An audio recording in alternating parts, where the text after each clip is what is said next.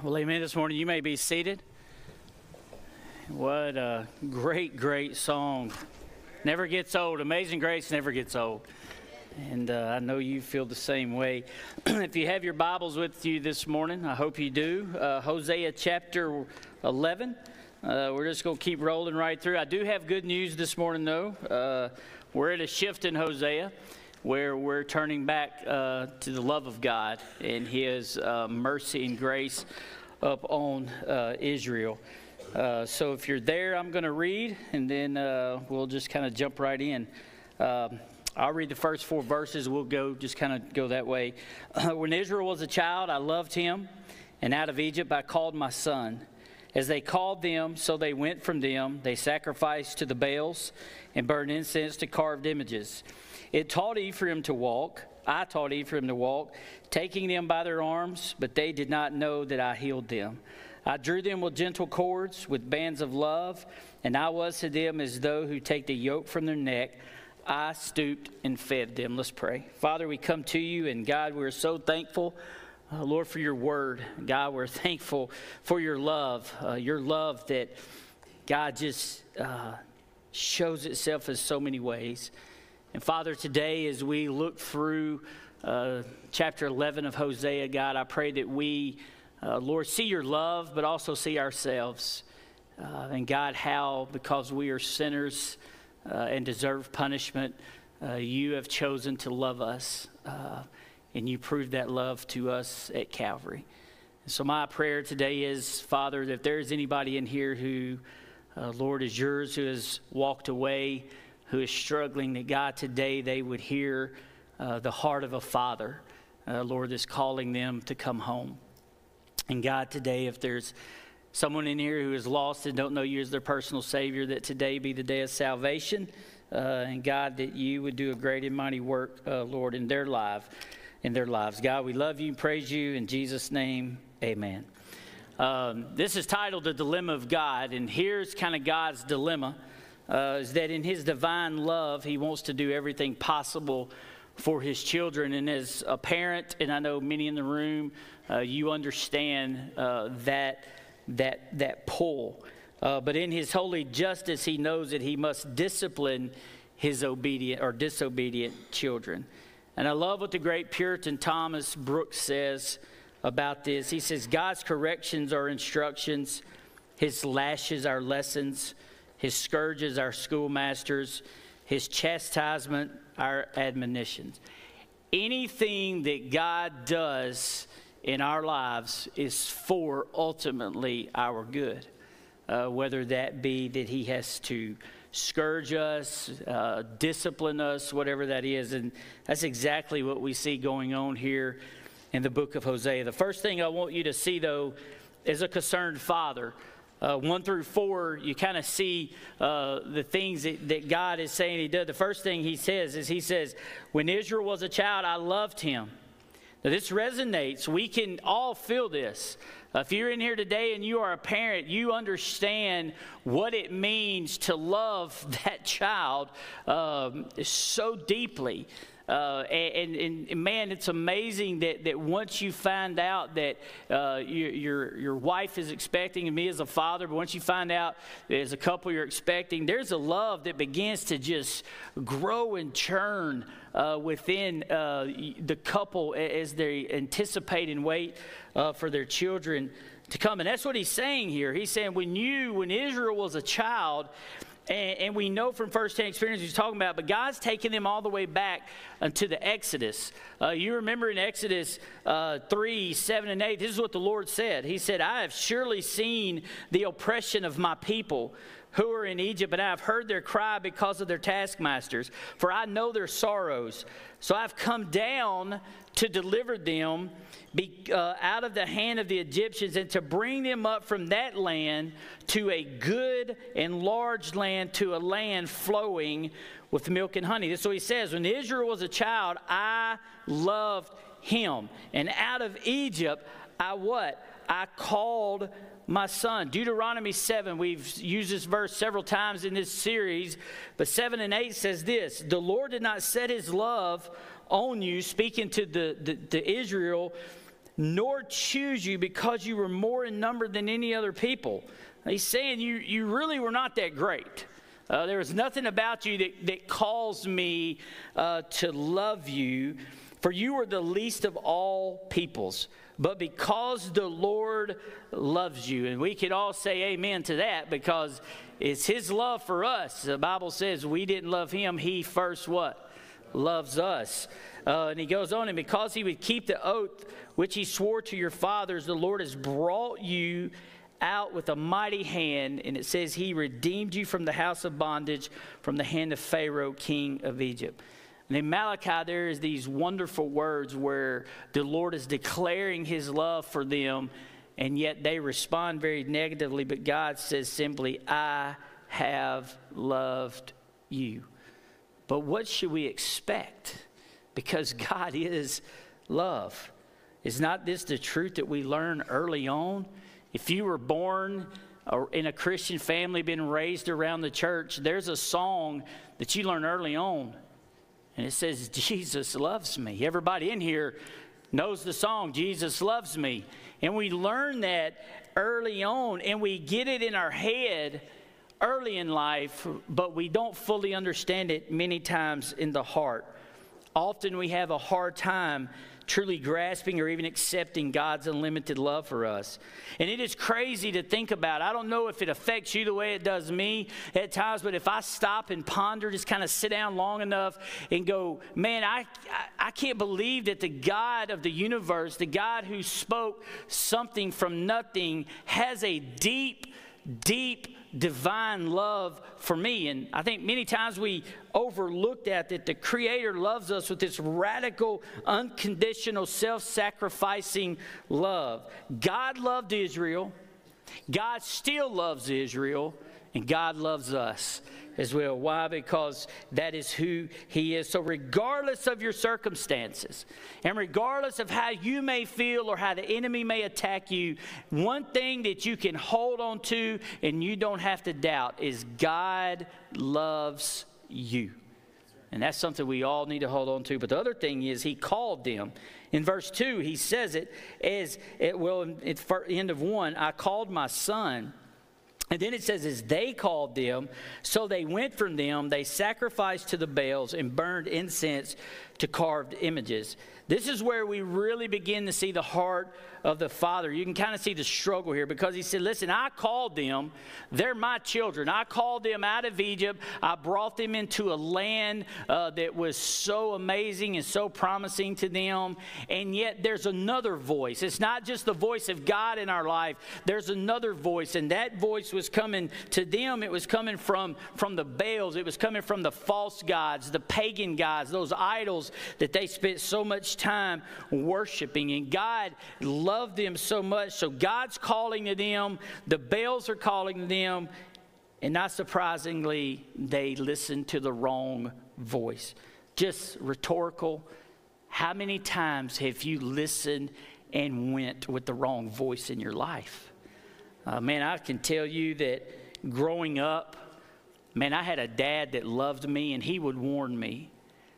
You know, I'd like, Dad, I'm going to go hang out with this guy. He's like, I'm just telling you, you don't need to do that. And, and then he would say, you don't, you don't need to go there. You know, the thing in our house was anything going on after a certain amount of time, there was no good in it anyway. But so often I went with my desires and my voice. And I just know the, the struggle oftentimes that my dad had and I've had as a dad at times where you're like, you know, you're warning your children, but they're also listening to other voices and they go. Uh, so often we listen and follow the wrong voice, and that's what they were doing.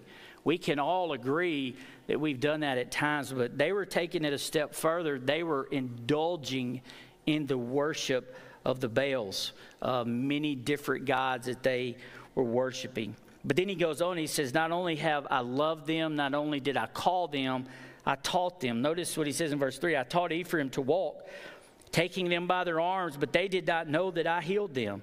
Uh, he says, Man, and, and this is a picture it's an image of a father.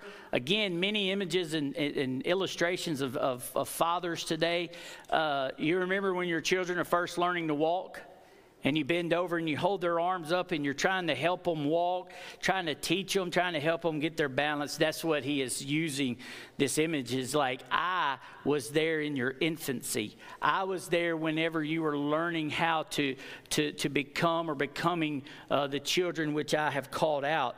And God is saying, I was there. Uh, think about it. It was God who was there when they walked out of Egypt. It was God who was there when they walked in the wilderness. It was God who was there when they walked across the Jordan. It was God who was there whenever they marched around Jericho. And it was God who was there when they walked into Jericho. He was there for them. He was their father, and he's saying, You are my children. He was there for all those milestones.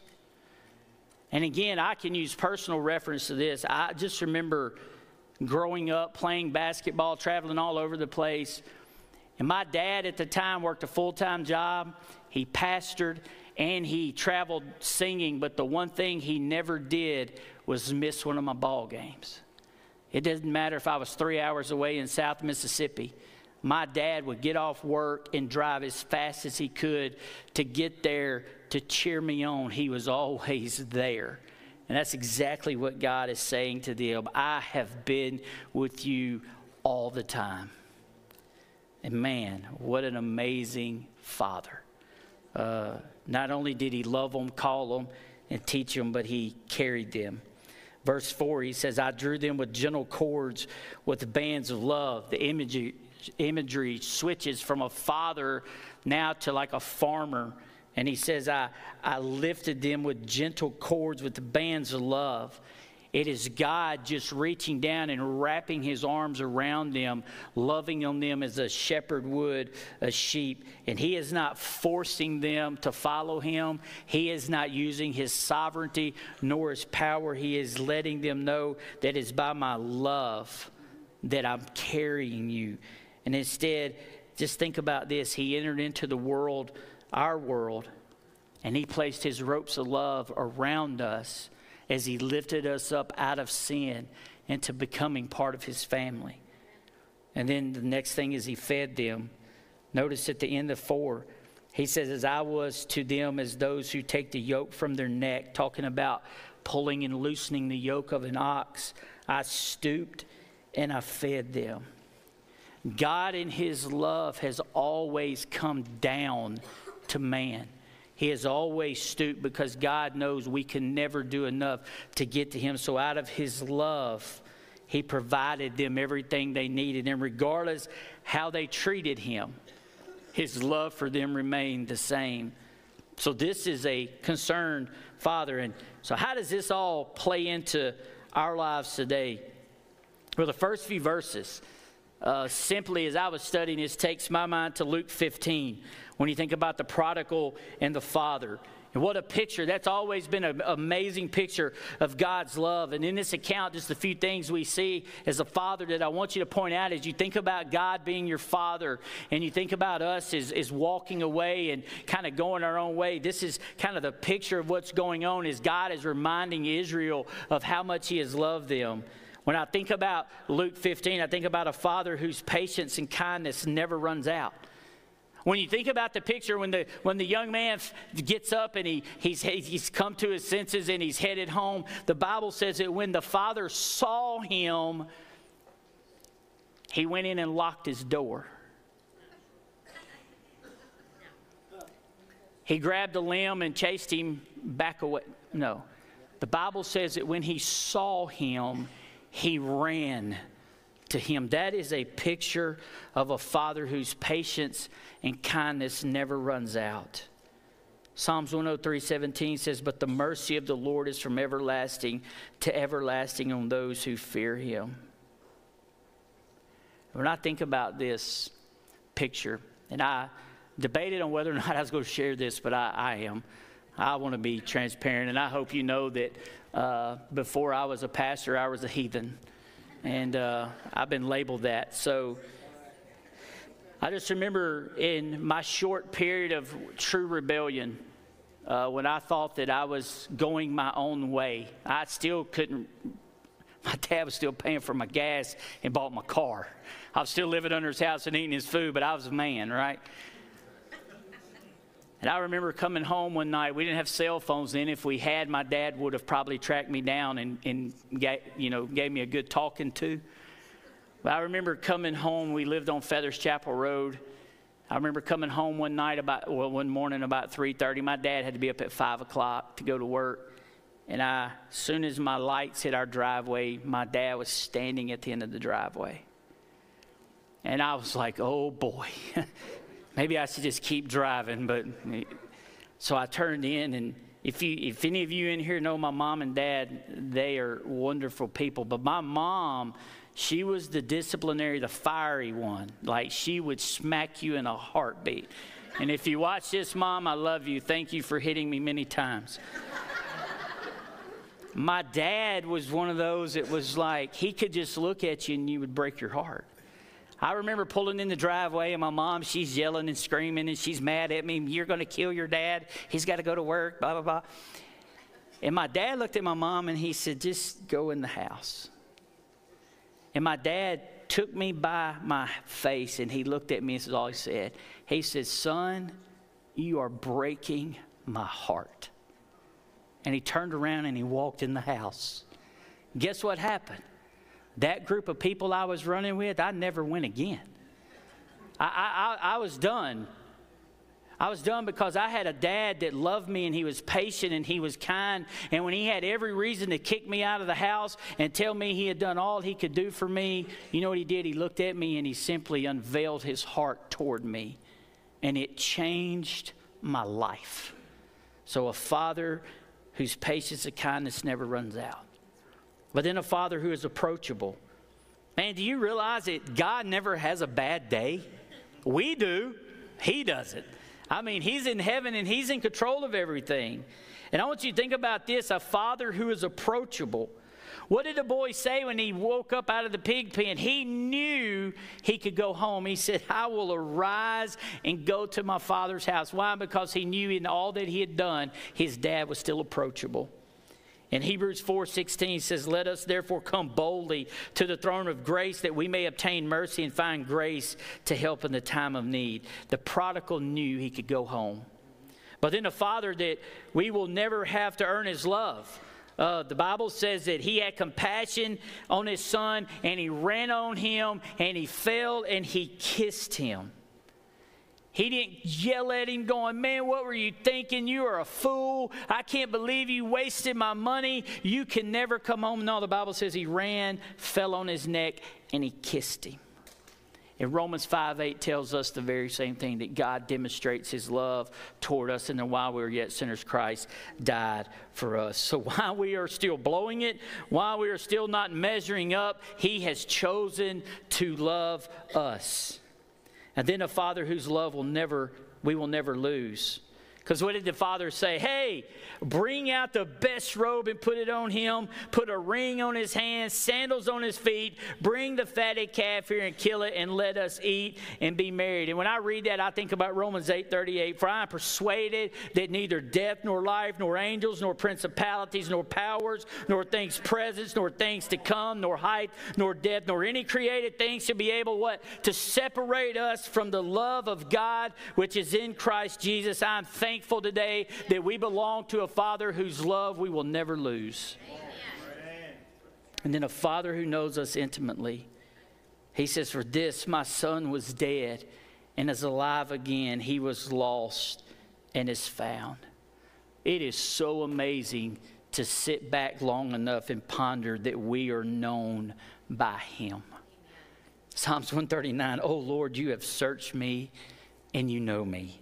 You know my sitting down. You know my rising up. You understand my thought afar off. You comprehend my path and my lying down and are acquainted with all of my ways. Yet I will just add to it, you love me. So that's a concerned father. Second thing is a rebellious people. Look at 5 through 7. He shall not return to the land of Egypt, but the Assyrians shall be his king because they refuse to repent And the sword shall slash in his cities, devour his districts, and consume them because of their own counsels. My people are bent on backsliding from me. Though they call to the Most High, none at all exalt him.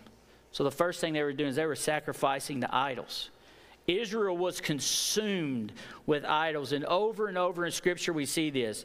What started in Egypt was just passed down from generation to generation. Even though God was their father, He was their Savior, and He has brought them into this place, those tendencies, that human flesh, that nature was passed down from generation to generation, and they were consi- consistently uh, worshiping and sacrificing to the Baals. I love what Martin Luther, the great reformer, said Nothing is more dangerous than religious confidence in a fake God of our own imagining.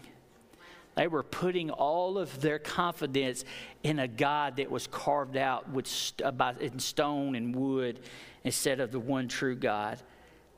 Psalm 115, 4 8 says this Their idols are silver and gold, the work of men's hands. They have mouths, but they do not speak. Eyes they have, but they do not see. They have ears, but they do not hear. Noses they have, but they do not smell. They have hands, but they do not handle. Feet they have, but they do not walk. Nor do they mutter through their throat. Those who make them are like them. So is everyone who trusts in them. Not only do images misrepresent the nature of God, but they destroy the nature of man. They turn human beings into mindless, powerless clumps of unspiritual flesh. We become like those statues. The nothingness of idol turns human beings into nothingness. So the more we sacrifice, the more we worship things other than God, the more we become like those things. And we are no longer able to be used by God. But the other thing was is they refused repentance. Look in verse 5. He shall not return to the land of Egypt but the Assyrian shall be his king because why? They refuse to repent. And this is a shift from their history to their present situation. He's saying, Man, I've done all of this for Israel. I've done all the things that I promised that I would do uh, for them. And yet today, he's saying, in this time, they will not repent. And what Israel wanted is they wanted a treaties with, of all people, Egypt, to protect them from Assyria. So, the place that God brought them from hundreds of years earlier, they're wanting to sign a treaties to go back with those people because they were afraid of Assyria and they were worried. But you know what God said? God said no. He said, They will not return back to the land of Egypt. He says, But the Assyrians shall be their king. Why? Simply because they refused to repent. And I know that y'all probably go, man, they sound like a broken record, but I want to tell you something. Unless America repents, who knows what God may allow to happen? And I believe that all through this series, He has called us to repent because over and over, time and time again through the scriptures, we see where God sends a prophet to the nation to repent, and so often they refused. And if someone is going down the wrong road, they don't need motivation to speed up. They need the determination and the unction from the Holy Spirit to turn around. We don't need a, to speed up, we need to turn around.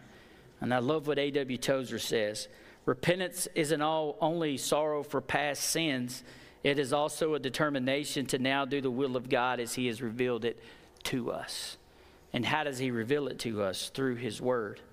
Uh, the other thing is they reverted morally. Look in 6 and 7. And the sword shall slash into cities, devour his districts, consume them because they're their own counsels. My people are bent on backsliding from me. Though they call to the Most High, none at all exalt him. They reverted morally.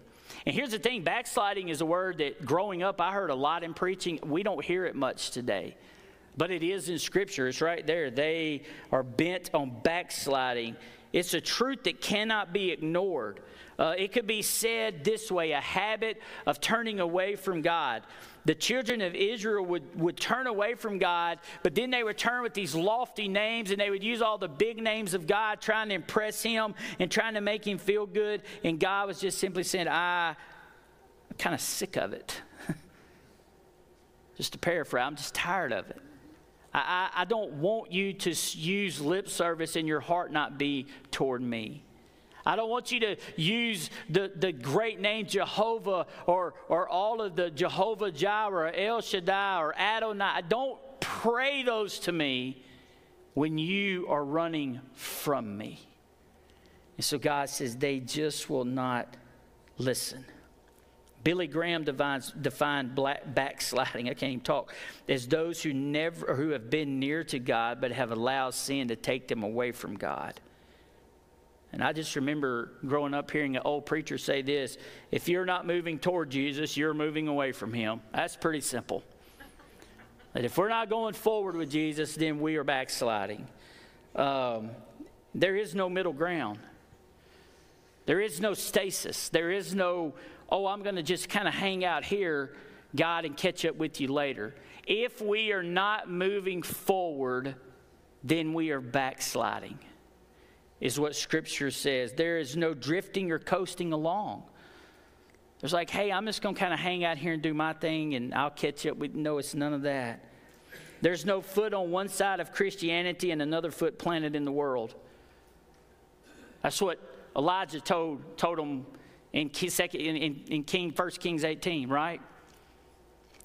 He said, Today, how long will you halt between two opinions? If God is your God, then let it be God. But if Baal is your God, then let it be Baal. And I am from Fayette County. You guys know that. I'm just going to give y'all my simple illustration of this very easy to understand idea is that if you put one foot on one side of a barbed wire fence and one on the other, it's pretty obvious what'll happen, right? There's no straddling the fence with God. That is called backsliding. When we backslide, we either choose to continue down the slippery slope or we humble, our, humble ourselves with a broken and contrite heart before God. And then the last thing in this is they rejected worship. Notice what he says in 7 My people are bent on backsliding for me. Though they call to the Most High, none at all exalt me. That's kind of a fearful thing. It's to think that, that they are in a complete heart uh, condition of backsliding, yet they're constantly uh, saying they're worshiping God. Here he says, None exalt me. And I should say, God deserves our worship. God deserves every time we come in here as a corporate body to be high and lifted up. There should be nobody uh, any more high and lifted up on a Sunday morning or in our lives than God Himself. Everything we do should be pointing directly at Him being high and lifted up. He deserves our very best. What the enemy wants is the enemy wants us to worship everything and everyone but God because that causes separation. And understand this the enemy understands that if you're saved in here today, that he, he, is, he doesn't have your soul. He doesn't. But I'm going to tell you what he can have he can have your full attention. And what he can do is he can separate you from your relationship with the Lord. I didn't say break that relationship, separate it. Bible says in Isaiah 59, 1 and 2, God's hand is not too far that it has short that it can't reach. His ear is not too heavy that it can't hear, but your sin has separated you from your God. And that's exactly what was going on. And the reason the enemy wants to stifle worship, and I want everybody in here to listen to this, and he'll use any tool he can on a Sunday morning to stifle worship. He'll use complaints, he'll use subjective opinions right? I don't know if y'all saw the meme. There's a meme of a pastor who's getting ready to preach, and he's got this calm look on his face, and behind him is a guy running full speed, going, Pastor, I got something I need to talk about. That's always a scary thing uh, in, in worship and in pastoring. It's like when somebody comes up to you and is like, I need to talk to you. It's like five minutes before you're going up to preach because you know it's going to be like something crazy about sausage or chairs are turned wrong or somebody didn't lock a door. It can wait. Worship is the number one most important thing that we can do on a Sunday morning. And we need to learn as God's people that if we got an issue to wait until worship is over. Call on Monday and come and scream all you want to. But man, the enemy wants to use any tool he can to hinder worship. Why? Because the Bible says that when He's lifted up, He'll draw all men to Him, and the enemy wants to hurt worship because he knows worship is what sets our hearts toward God so the Word of God can be preached and the Holy Spirit work. I'm just telling you today that we must exalt Him above everything else. That is what we are here to do. He created us to worship Him, and so often He gets our leftovers. Our number one priority as believers is to worship God. And so often we look at what's left in the bag of our life and we toss it to Him and go fetch it. That's not what we're called to do, and that's what they were doing. So, how do we rebel? We do it by choosing our own way so often instead of God's way. We rebel by loving what God hates. First John. We rebel when we're stubbornly refusing to listen to God. And we rebel when outright rebellion is outright when we're just totally against the Lord. I love what Erwin Lutzer says in his book, The God's Devil. You can choose your sin, but you can't choose the consequences. We have choice to sin, but the consequences are already set. And we can't choose the consequences.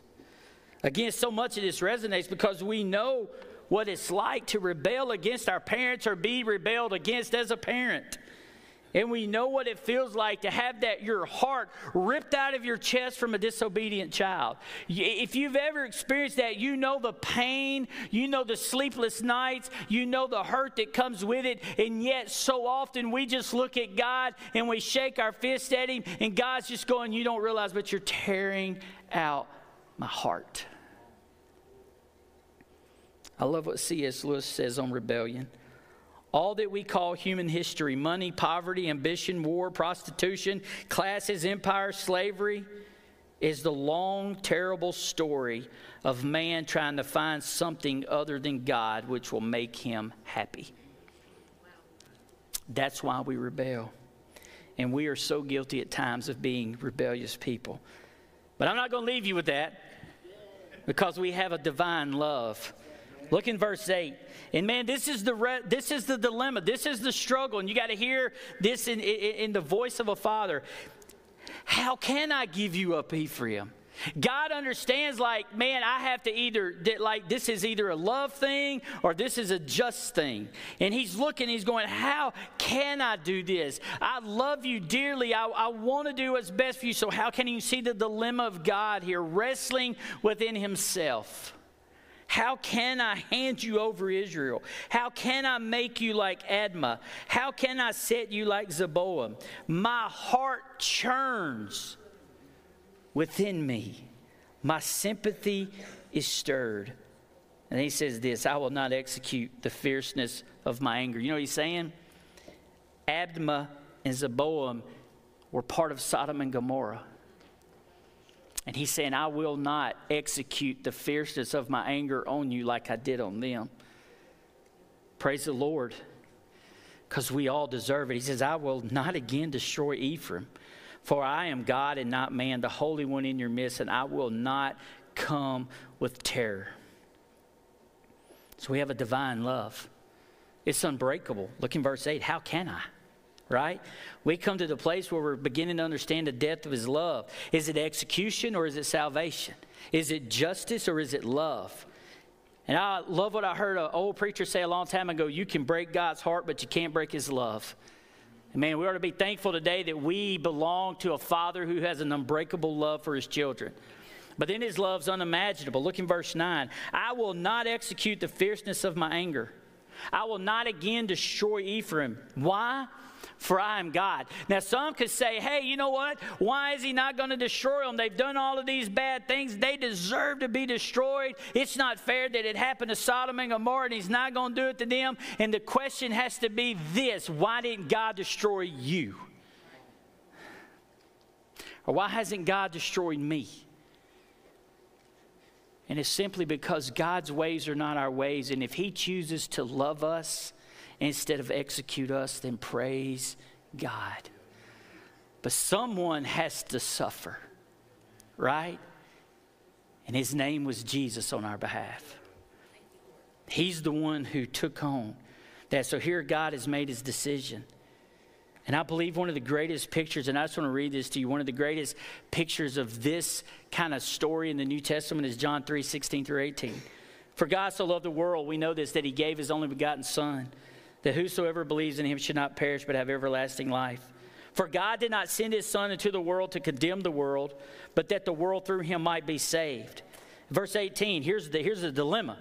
He who believes in him is not condemned, but he who does not believe is condemned already, because he has not believed in the name of the only begotten Son of God. Here's the thing the core issue is that every single person in this room will stand before God. You'll stand before God either condemned of your sin or forgiven of your sin. And don't miss this all of us, all of us are condemned until we believe. All of us need and to understand that we have rebelled and we have chosen our way instead of God's way. We have rejected God's way. We have walked away from God according to Scripture. And the thing is, is that is part of who we are. But I love this. Uh, and this is not just when you think about standing before God, it's not to the person to the left or right of you.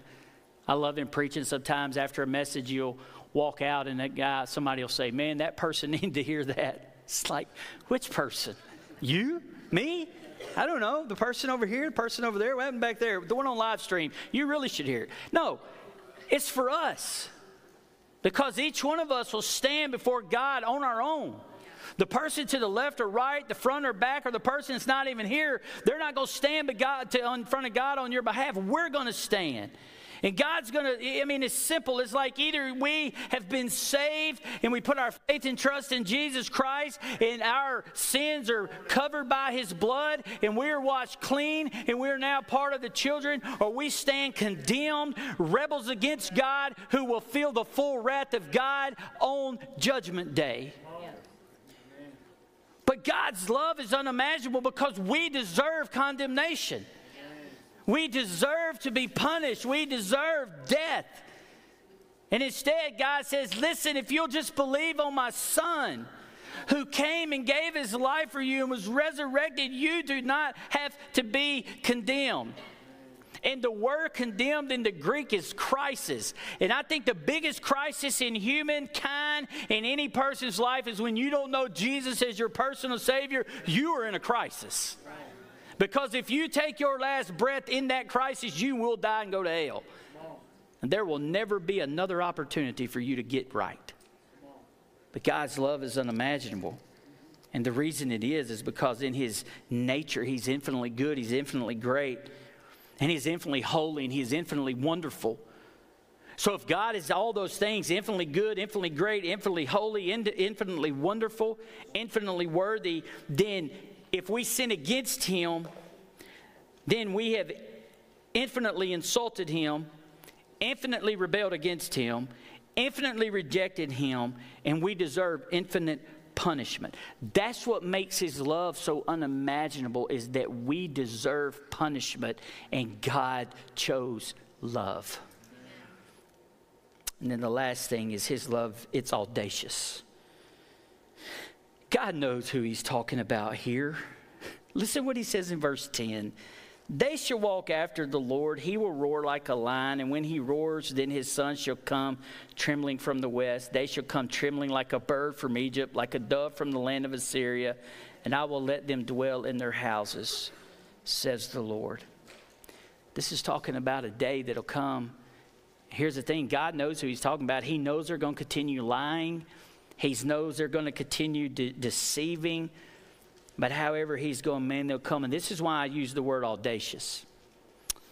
It's because God, on our behalf, God knows us. Psalm 139 makes it very plain. Romans 3 indicts us. We know that we're all sinners that have fallen short of the glory of God and that we're running away from God. But here's the reason I say God's love is audacious. And please hear this God delivered his son. There was never has been such a dark, tragic work performed by humankind than the day Jesus died. God saw his son led like a lamb to the slaughter. God saw the wood laid upon his back and the spikes driven in his hand. God watched the whole dark, dreadful business of Golgotha's Hill. So often we let God off the hook.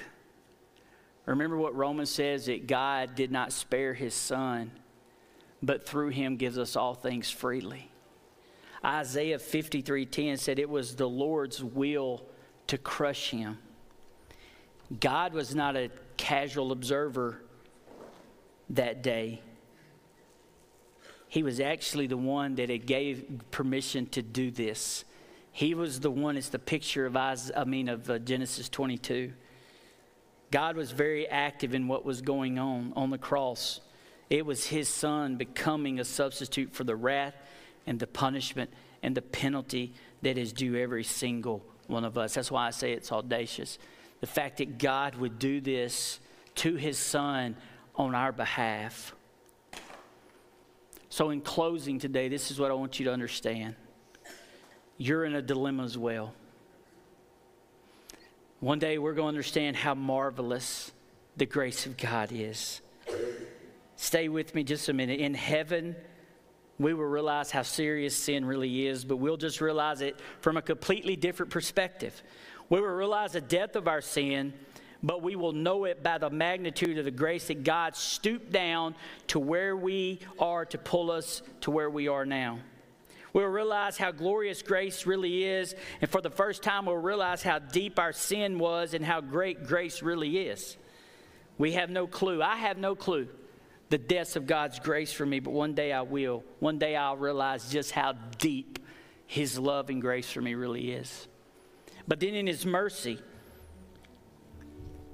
in here today, if you're lost, in order to go to hell, you will have to run blindfolded with ears deafening so that you cannot see nor hear the epic sacrifice of all of human history.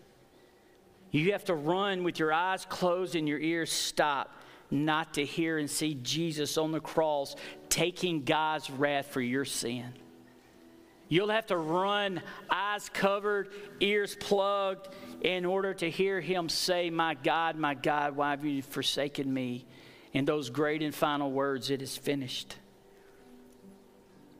And here's the truth for all of us every single person in this room child, teenager, man, woman is headed either toward everlasting joy and peace in heaven with the Lord, or you're headed toward everlasting suffering in a place called hell. It's just the bottom line. There is no in between. There are no other ways. There are no other options. Either you're headed toward everlasting joy or everlasting suffering. And every life here, based on authority, God's word, is either headed to heaven or hell. So God's dilemma was out of my love, I send my son Jesus to die for people who many don't even love me or will never love me. God's dilemma is sending his son to suffer for people who are his enemies. So do, do, do, I, do I send my son in, in love and we know that that was his plan from the foundations of the world? Or do I just execute them, wipe them out, and I'll still be God? So God chose to send Jesus. God chose to give Jesus. God chose to bruise and to crush and to ultimately sacrifice his son so that you and I could be saved. And we can shout to that. But here's our dilemma where will you place your trust this morning? Will it be in your Savior or will it be in yourself? God so loved the world that he gave his only Son and whoever believes in him, the Bible says, will not perish but have everlasting life. And that leaves every single person here with the choice. Will I trust in the Savior or will I trust in myself? God has proven his love just like he did for Israel. And just like you're going to see over the next few chapters, man, this thing is just going to unfold more and more. And by chapter 14, there should be revival in this place. I don't know if Warren believes in the Jericho March, but it'd be a good time to do it. Because God's going to pour out and show his love. And what I love is we're not living in those days, we're living in the days that he's poured out his love ultimately, and that is through his son Jesus so that people at Warren Community Church and in this community and in the world can know Him as their personal Savior. So today, your dilemma is simple. It's either everlasting joy in the presence of Jesus in a place called heaven, or it's everlasting suffering in a place called hell. What will you do? Let's pray. Father, we come to you today. And God, I just ask you to to be so tender and speak to our hearts this morning. I love what your word says that your kindness is what draws us to repentance. God, you're not going to come through the crowd this morning slapping people upside the head or grabbing them. God, you're simply going to show your love for them. And God, if there's somebody in here today who is your child, who has walked away, who has backslidden, God, I pray that today they would acknowledge that, come to you, Lord, and repent. And God, if there's somebody in here today who doesn't know you as their personal Lord and Savior, God, that the Holy Spirit, Lord, would come to them as we see in John chapter 6 and draw them. And God, that they would respond in faith. And God, that they today would put their trust in you. God, whatever it may be, whatever it may look like. We love you. And we praise you. And so this morning, all across the room, I just want you to sit with your heads bowed and your eyes closed. And the song that they're going to sing, I just want you to just meditate on the words of this song. Just meditate on God's goodness and God's love. Just take time to thank Him and say, God, thank you that you God, you didn't, you didn't throw me away. God, you called me. You came to where I was. And if you need to come down today, I'll be right here. I'd love to pray with you. If you need to come down and just pray, if you need to come down today and put your faith and trust in Jesus as He calls you for salvation, I would love to do that. But I just want you just today, man, just meditate on God's goodness of this song. Your dilemma today, your choice. What will you do? Go ahead.